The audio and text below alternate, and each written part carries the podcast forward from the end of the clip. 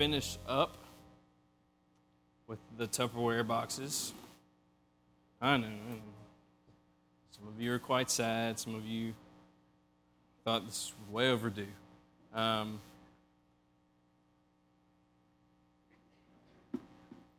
and that the last line of that song segues us quite nicely into what we're going to talk about tonight. Um, all that we need we will find at his feet. You can keep that in mind if you want. Um, been using these boxes um, that, look at that, it's got a big crack in it. That's not an object lesson, it just has a crack in it. Uh, talk about idolatry and why it's useless. Um, this uh, I've been using these. Um, a guy named Louis Giglio did a sermon using these, kind of taking it, messed with it a little bit. Um, the idea being um, us exploring what it means, um, what the idea, uh, what it means that Christ is in us. Um, in Colossians, it says that Christ in you is the hope of glory, and that that is a mystery that was kept uh, for ages and ages and ages. And here's basically, um, really quickly, what that means. If this um, bowl represents you, when you were born, you were born with a, with a sin nature that uh, sin has been passed down from generation to generation, beginning with Adam and Eve and all the way to you and I. We were born um, with uh, what the Bible describes as a, as a, heart of stone, hardened to the things of God, separated from God because He is holy and perfect and because of sin we are not and so like literally what you see here on the stage there's there's a big division that's there and so we have this sin golf ball that represents that um, that you know when you were born and then there's this world uh, that is uh, surrounded that surrounds us that is full of the same exact things and so um, this kind of represents what we've called the, the domain of darkness is how as described in the bible um, separated from god unable to change the situation and so, um, for a long, long, long, long, long time, God was saying, Look, I'm going to do something about this. I'm going to send a, a, Savior to change this situation because you can't. But he, he didn't say when, he didn't say how. And so, there's this, this great mystery. And, um, you know, people thought he would be the, a, a, military ruler, a big government official, or something like that. And, and what God did was he basically um, just will just blow your mind with the way he decided to do this. That he could have sent a big military figure because we respect them, or a big political figure because they tend to be real powerful. But instead, he, he sent himself in the form of Christ to come and to live, and um, there was a price that had to be paid in order for us to change, in order, in order for this situation to be changed, and for us to be reconciled to God. And so Jesus came, died on the cross, paid that sacrifice. And so, what happens when, when we place our faith in what Jesus did on the cross, we, we look at our lives and we look at this situation and we're like, okay, I definitely need a Savior. I believe that Jesus is the one who came to do that. Um, we place faith in what He did. We repent of our sins and we say, this is bad deal and I want to be one with the Lord again. And so Jesus is like, cool, we can do that. And so um, He, it says in Colossians, He rescues us from this situation, okay? Um, and that our, our heart of stone, or golf ball, um, is, has been replaced with a heart of flesh instead of sin being in us, Bible says that is Christ in us.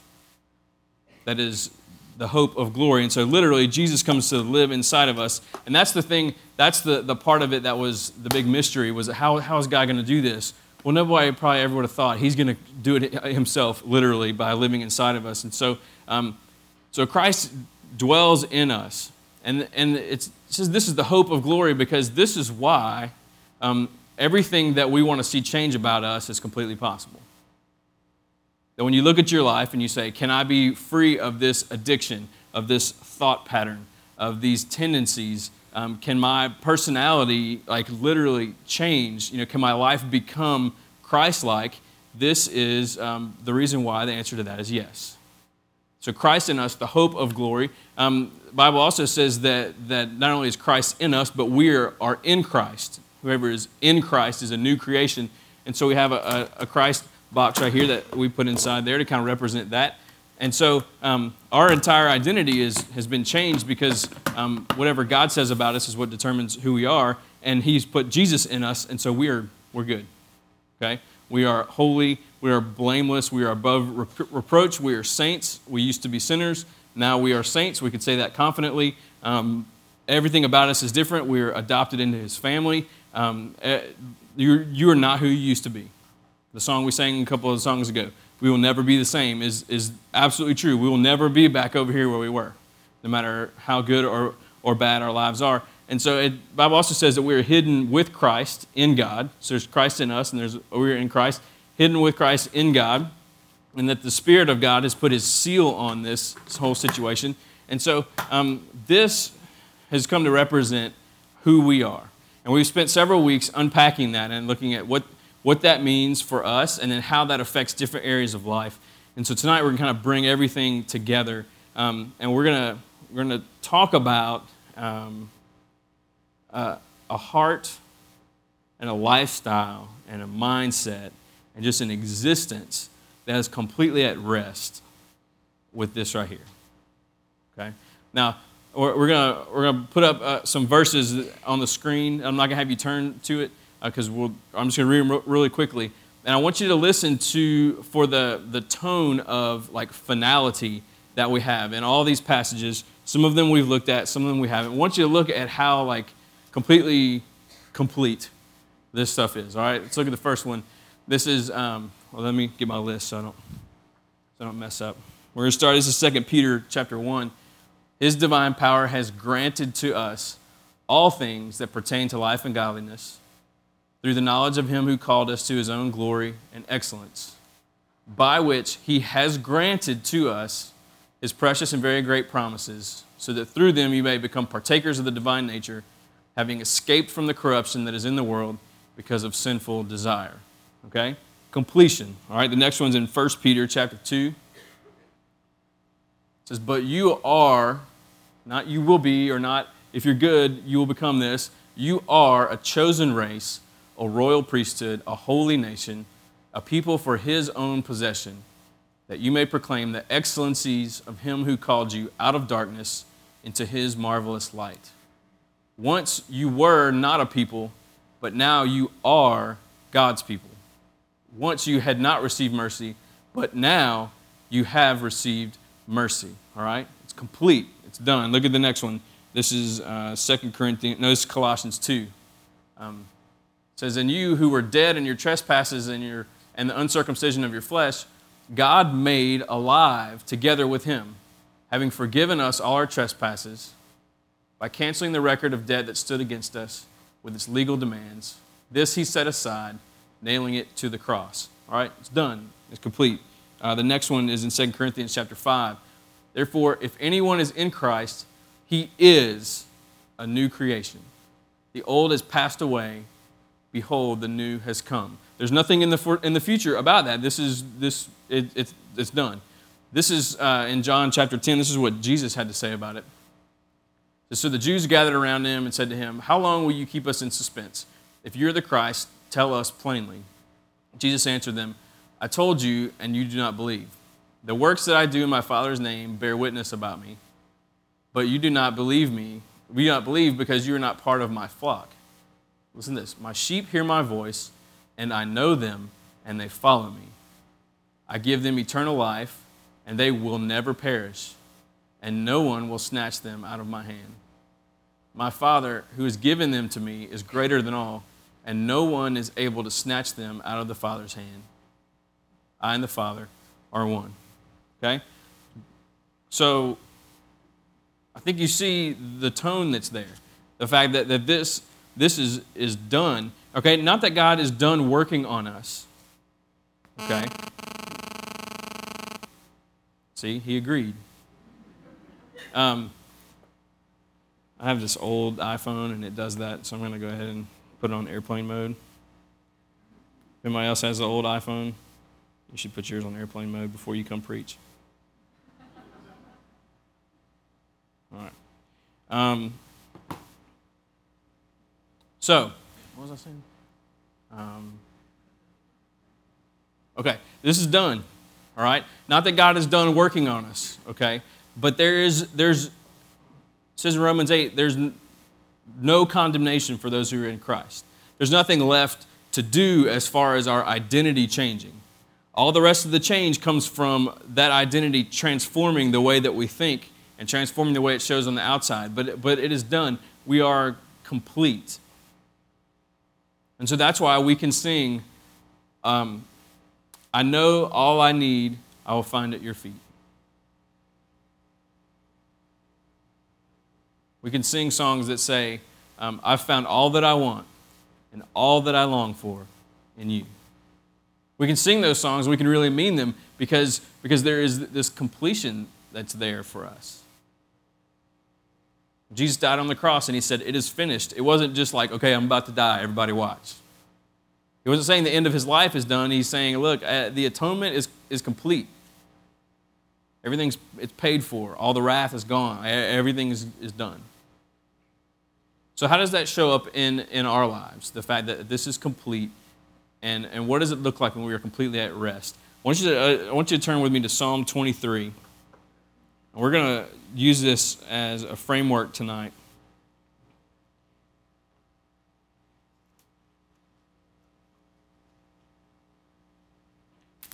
And I hope that I hope that you are both encouraged and, and challenged by what we're about to talk about.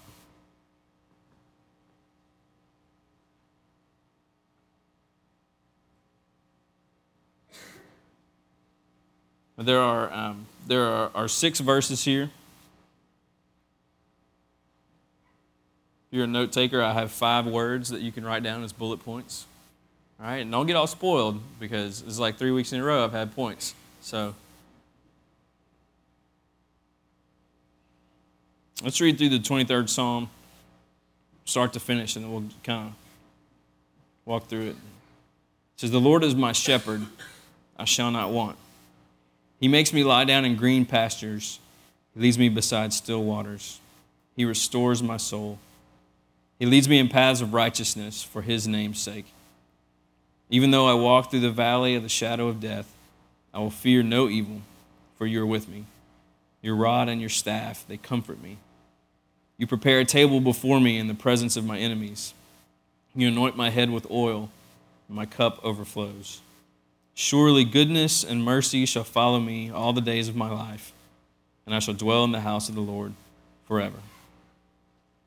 Such a, I mean, talk about peace. When you just when you read that psalm, there's something, something just resonates, you know, and you're like, you just maybe maybe you hear that and, and you long to really be in that place. It's just so just completely chilled, you know, and and whatever. And and I believe that that is what um, a, a a secure identity in Christ um, forms in us. And so let's just kind of walk through it at first. Look at the verse 1. The Lord is my shepherd, I shall not want. My, my whole life, up until a couple years ago, I thought that, that David was like kind of talking himself out of wanting. You know, like, the Lord is my shepherd, I shall not want, I shall not want, I shall not want. Don't want, David, don't want. Stop wanting. He's a shepherd. He's going to take care of it. Stop wanting.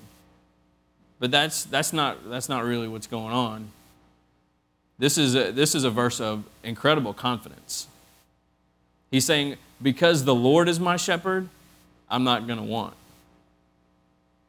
I will not have a need to want because of who my shepherd is. I mean, have you seen him? He's awesome. If you think from the perspective of, of a sheep, I mean, He's, you're, you're resting in complete confidence and assurance in the character of the shepherd.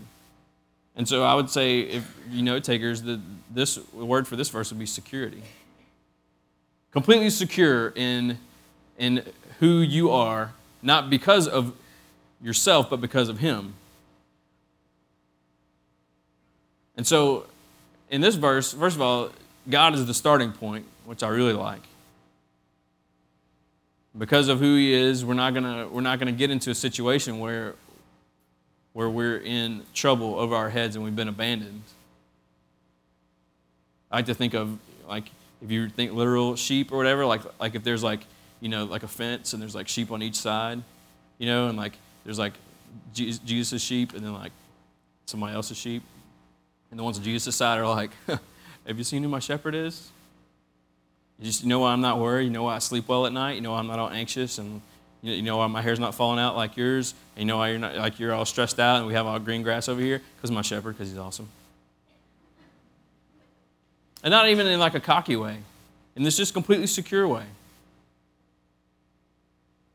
If you, I mean, think about what that, what that implies for us. That, that our security comes from our identity as being His and not from other things.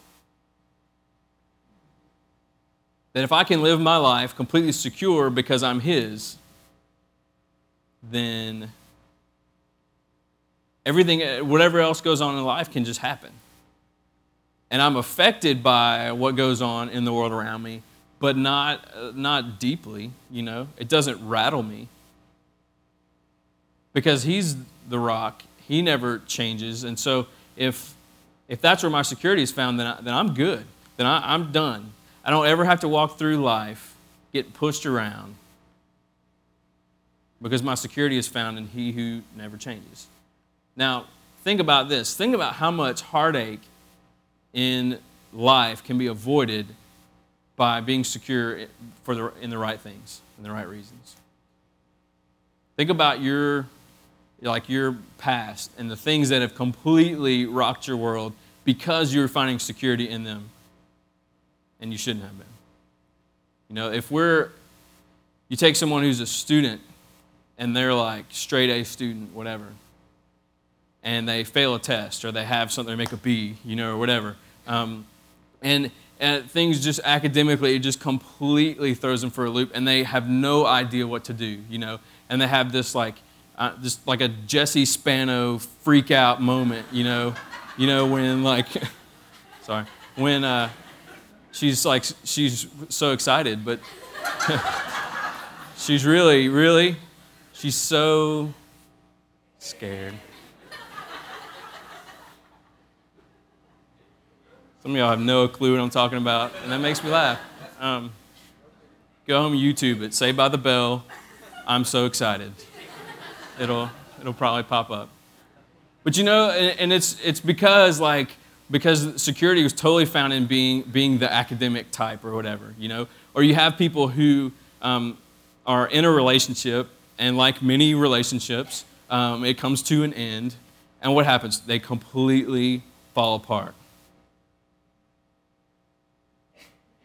And, and there's, it's one thing to be, you know, like hurt and you're heartbroken, whatever. It's another thing to have your entire like world turned upside down. You have no idea how you're going to function or whatever. I mean, that's no good. You think about even just the, the, the social things that, that go on um, where uh, it's, you know, the, the haves and the have-nots, you know, or the, um, people who, um, who have a lot of money, a lot of stuff, and people who don't, or, or whatever. Um, and, and, there's just all these like subdivisions. But you think you watch people who really like if their best friend gets a new vehicle, I mean it it completely throws them off.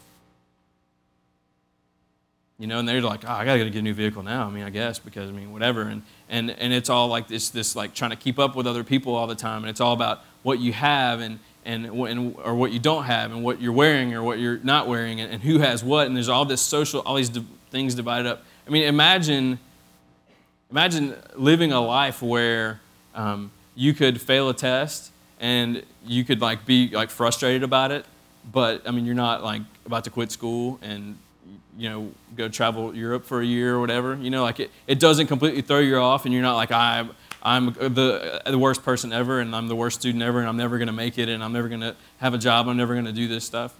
What, what, what, if, what if you could really just like do bad, do bad on a test? And, and it kind of ends there. And you're kind of frustrated by it, but it kind of motivates you next time around. What if, what if you found your identity in Jesus and Jesus alone and not in that stuff?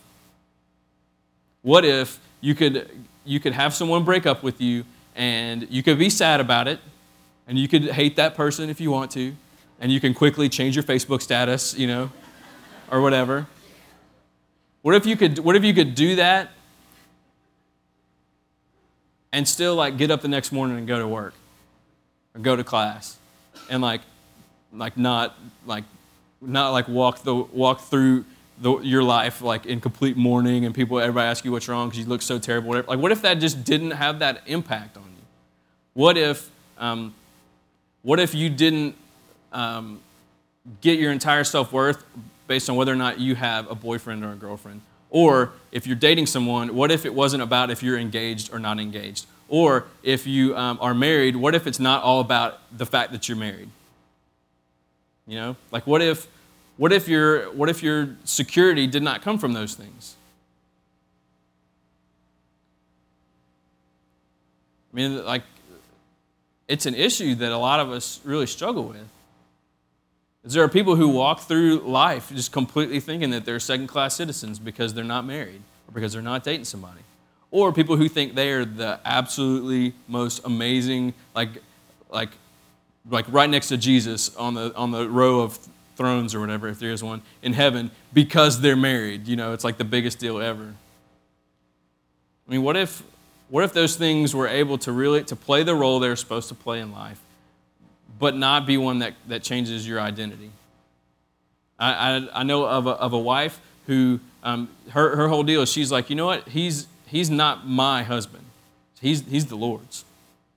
We get to be married, and this is a, a part of God's plan for our lives, but um, he's not mine. He is his.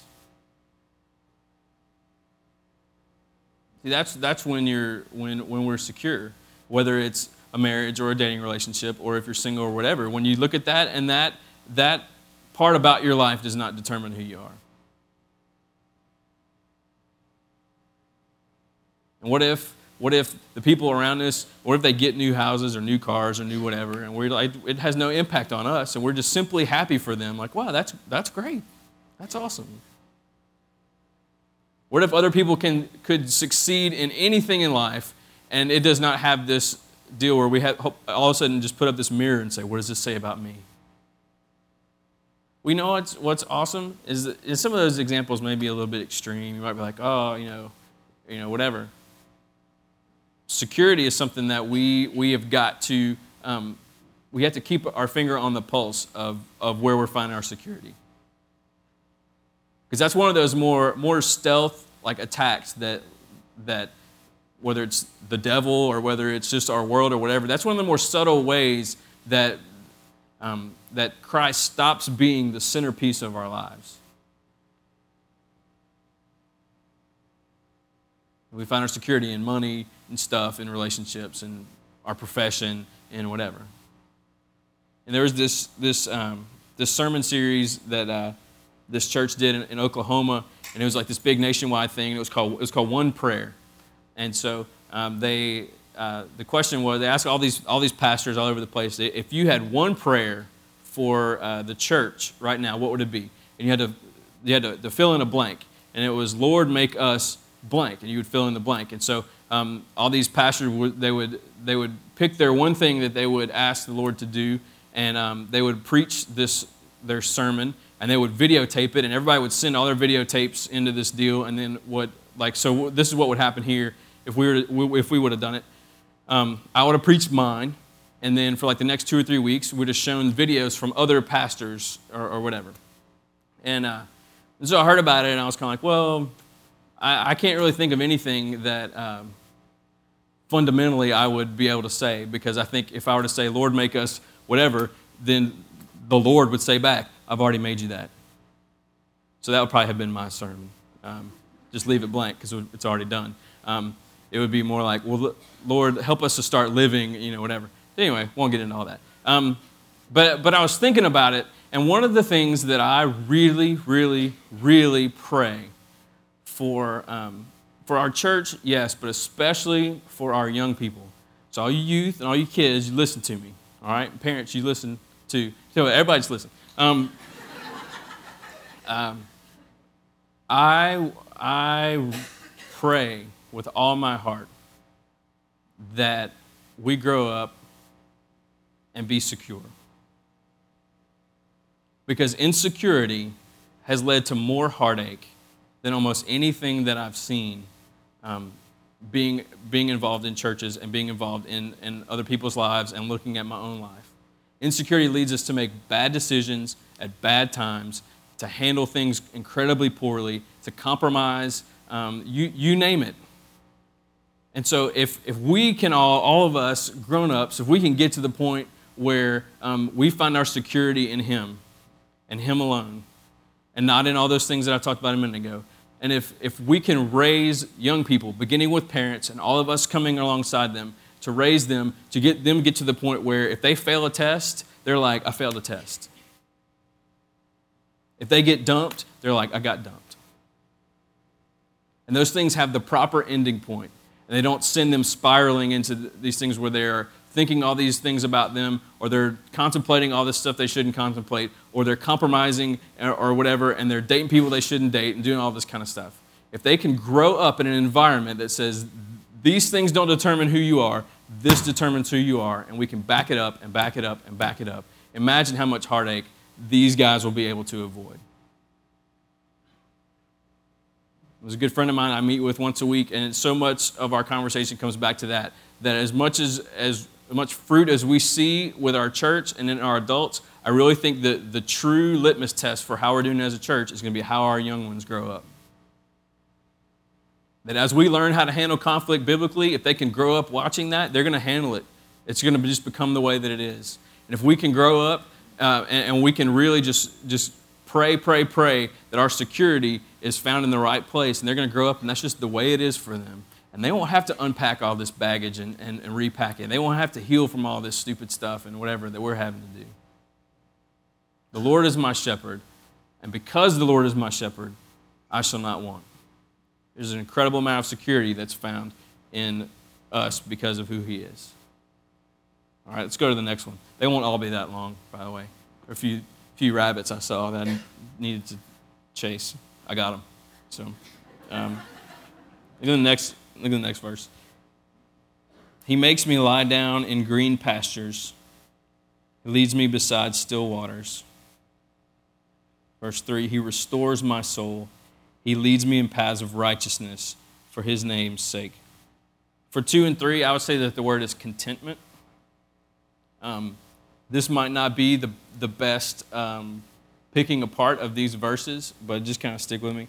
Um, if you look at two and three as kind of four different ideas, um, he makes me lie down in green pastures.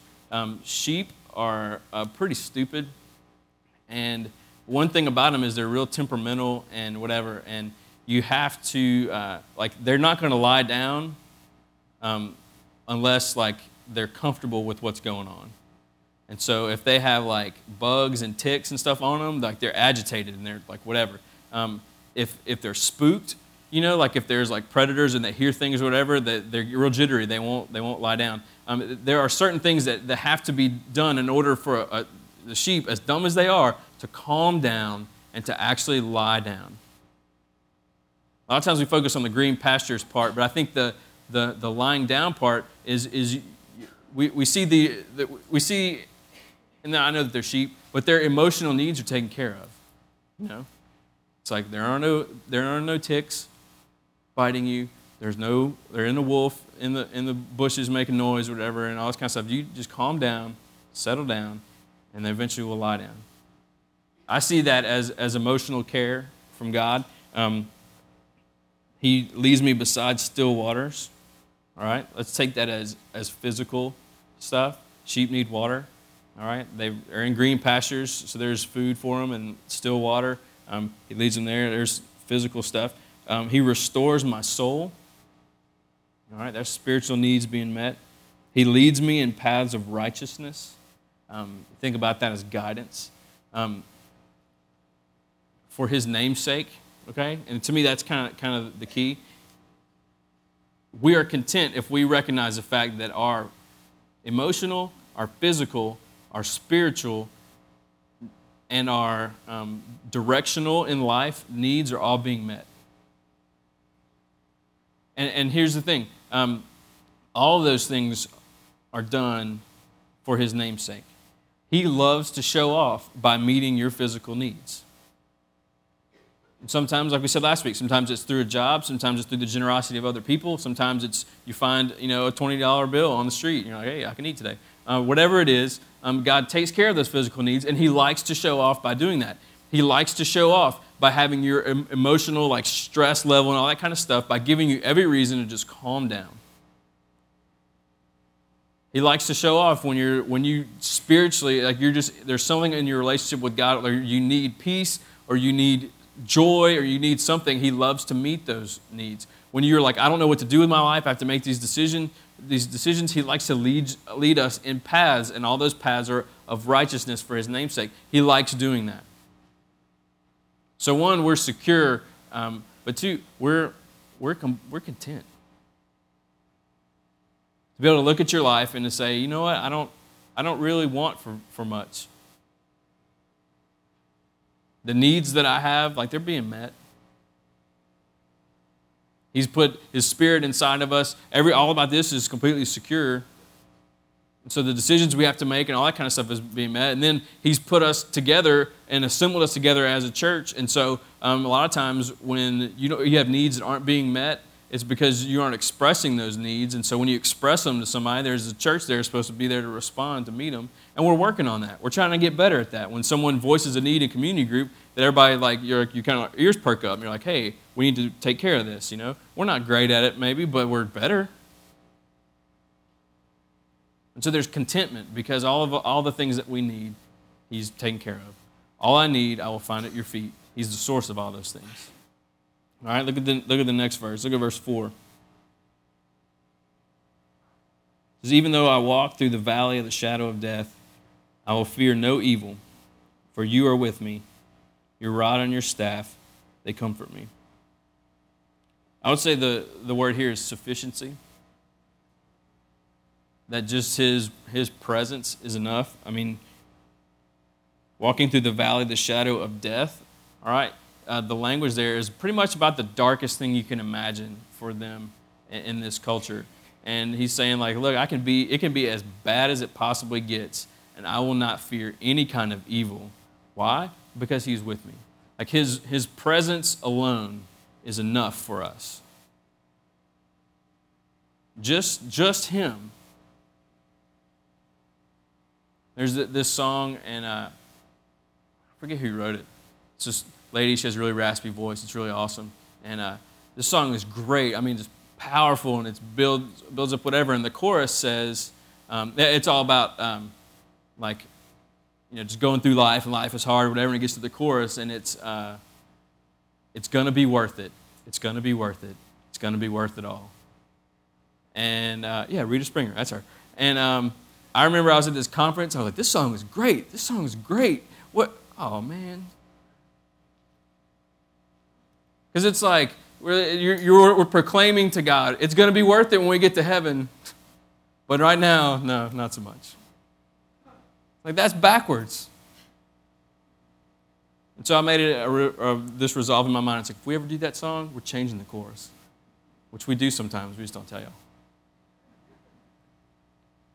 Because he's worth it now. That's the, that's the, the whole point. That every single day of our lives, his presence is with us. And, and that has got to be enough for you and I. We have all these things that, that we, we think we need, and, and God's like, no, you don't need that because you have me, and you, I'm all that you need. In 2 Corinthians chapter 12, Paul is like, he's begging God to take away something. We don't know what it is. He called it his, his thorn in his flesh. And he's like, three times I asked God, you know, whatever. And you might think, three? I mean, try 300, you know. Um, but, you know, don't, don't, get focused on the number. Um, he's like, I've asked God to take this away, and God says, no. It says, My grace is sufficient for you. God says, I'm going to leave this in your life on purpose because I want you to know that, that you want that removed, but you don't need that removed because what you need, you already have. I want to be enough for you. We've probably all been in those situations where we're like, man, I wish God would change this. I wish God would change this. You're begging Him to change it. And there are times, not all the time, but there are times when God says, I'm not going to change this because I'm trying to teach you something that you don't need that to change. You need me, and you've got me. You're done. And Paul's response to that is so now I thank God for those things. I thank God for the things that make me weak. Because those are the times when I realize how incredibly strong I am. David says, I will not fear evil even in the most darkest times, simply because you are with me. Sufficiency. Look at the next one. Verse 5 You prepare a table before me in the presence of my enemies. You anoint my head with oil, my cup overflows. These are all things that describe a meal, um, traditional um, things, that just w- what a good hospitable host would do. Prepare a table.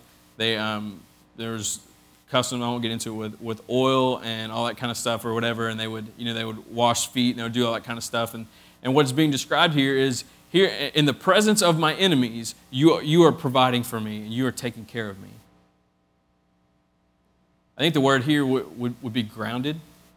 Um, this is, this is, this is what, I'm, what I was thinking that the presence of your enemies, circumstances are pretty much like not going to be good, right? When circumstances are bad, he still sees God taking care of him. And that might be the simple man's way of viewing that, but that's, that's how I see it. And so, grounded because you're like, you know what? My enemies are not going to determine my reality. You're going to determine my reality. Circumstances are not going to determine reality for me and, and who you are and who I am because of that. And it kind of goes back to security, but it's kind of, it's kind of different because I think, and I've talked about this many times, that we're, we're so pushed around by emotions and, and feelings, but also by circumstances, you know, and, and, you know, we bounce a check and we think that, you know, you're like, when did I tithe? Did I tithe? I didn't tithe. That's why I bounced a check. It's like, no, you know, you overspent. We get a flat tire and we think, oh man, didn't have a quiet time this month. and, and you think that that's why. And God's like, no, there's a nail on the ground. I mean, that's, that's what happened. Flat tires happen, bad days happen, relationships don't work out. I mean, these things happen. And so um, this is very closely connected to, to security, but it, it's, it's, I think the kind of thing where, like, you know what, even the presence of my enemies, God's taking care of me. Even in, on the, the worst of days, um, this does not change. And so let my boss yell at me. Let me get stabbed in the back, you know? Let somebody hit my car in the parking lot and drive off. You know, it, it doesn't tell me anything about God. If, if anything, it just highlights His grace and His compassion and the fact that it's awesome that one day we get to leave this stupid place, be in a much better place. Completely grounded, not getting pushed around. Last verse. Two words in this verse. Hope that I mess up your list. Um, verse 6 Surely goodness and mercy shall follow me all the days of my life. For that one, I would just say that that's just confidence. To confidently walk through life and know that at no, mo- at no moment are you out of his sight, or is he not providing for you and caring for you and aware of what's going on and, and completely near and completely involved. We spent a, a couple weeks a while back going through Psalm 139 in our community groups, just about God is everywhere. He knows absolutely everything. He knows everything you think, everywhere you go, every action, every intention, every everything. And still, He cares for you and loves you and protects you and uh, whatever, in spite of all that stuff. It does, it, it does not change. There's a confidence there. Last verse. That's part of verse 6. And I shall dwell in the house of the Lord forever. That I just put down assurance. Like I said, you know that one day we're going to get to leave here. You know that, that this is your identity and that in, in the times in life where you're just you are just rebellious and you're just messing up you're making bad decisions and you're like you look at your life and you're like i don't even know who i am it's like i just become a different person sometimes that no matter what goes on you have that assurance of knowing that, that this is not going to change. And one day you're going to stand before him and he's going to say well done. He's going to bring you into his um, dwelling place and we're going to be with him forever and ever and ever and ever and ever. And so, no matter how bad the economy gets, or if World War III breaks out tomorrow, um, we have this assurance. And so, a heart that is at rest, there's security, there's contentment, there's sufficiency, there's groundedness, there's confidence, there's assurance. It's a, it's a great, great benefit. God could have, he could have just stopped at mercy. You know, he could have just um, like made things square again, forgiven our sin and all that kind of stuff, whatever. But he just showers and showers and showers blessing on us. And so I don't know why we freak out. I don't know why we worry. I don't know why we find security in the wrong places. I don't know why we always want more than we have. I don't, I don't know why that is. But I know that those are all things He wants to change in me. And He wants to change in us.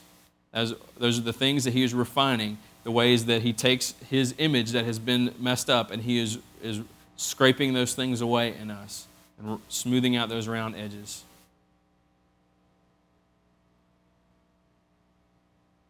I, I want to be I want to be in a place where I can look at Psalm 23 and just all those things. Like, Absolutely, I know exactly how that feels. I know there are areas in my life where I'm there and areas in life where I'm not there. And so that's why I say I hope that you're both encouraged and challenged by this. I believe God wants us to rest in Him, rest in who He is and what He's done. And so I'm, I'm going to pray, and the band's going to come. We're going to do like, like two more songs, I think, and just kind of respond to this, and um, then we're going to go. All right? Let's pray together. Father, um,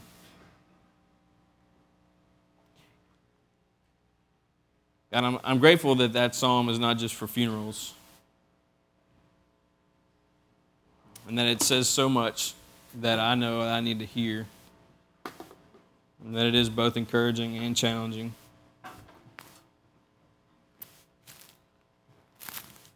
Father, I don't know. Um, I don't know the needs that exist in this room or the parts of what we're talking about that need to be refined and worked on, but but you do. So God, whether we're battling with insecurities and stuff like that, or contentment, or being satisfied with you alone or whatever, whatever it is. Whichever of these things, God, that kind of just leapt out tonight, I pray that each one of us will be faithful with the things that you've pointed out. And we won't resist the ways that you refine us and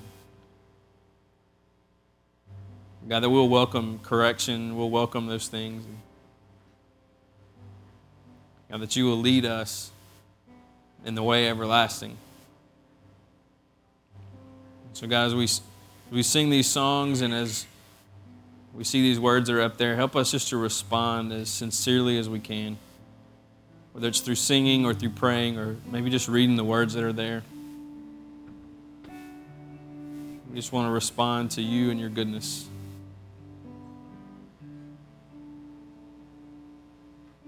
We love you, Father, and we pray all this in Jesus' name. Amen. Let's uh, let's stand together, and um, like I said, just we'll just respond as God leads us. But I just kind of want us all just to stand to kind of get in a, a neutral position a little bit, and just sing these songs together.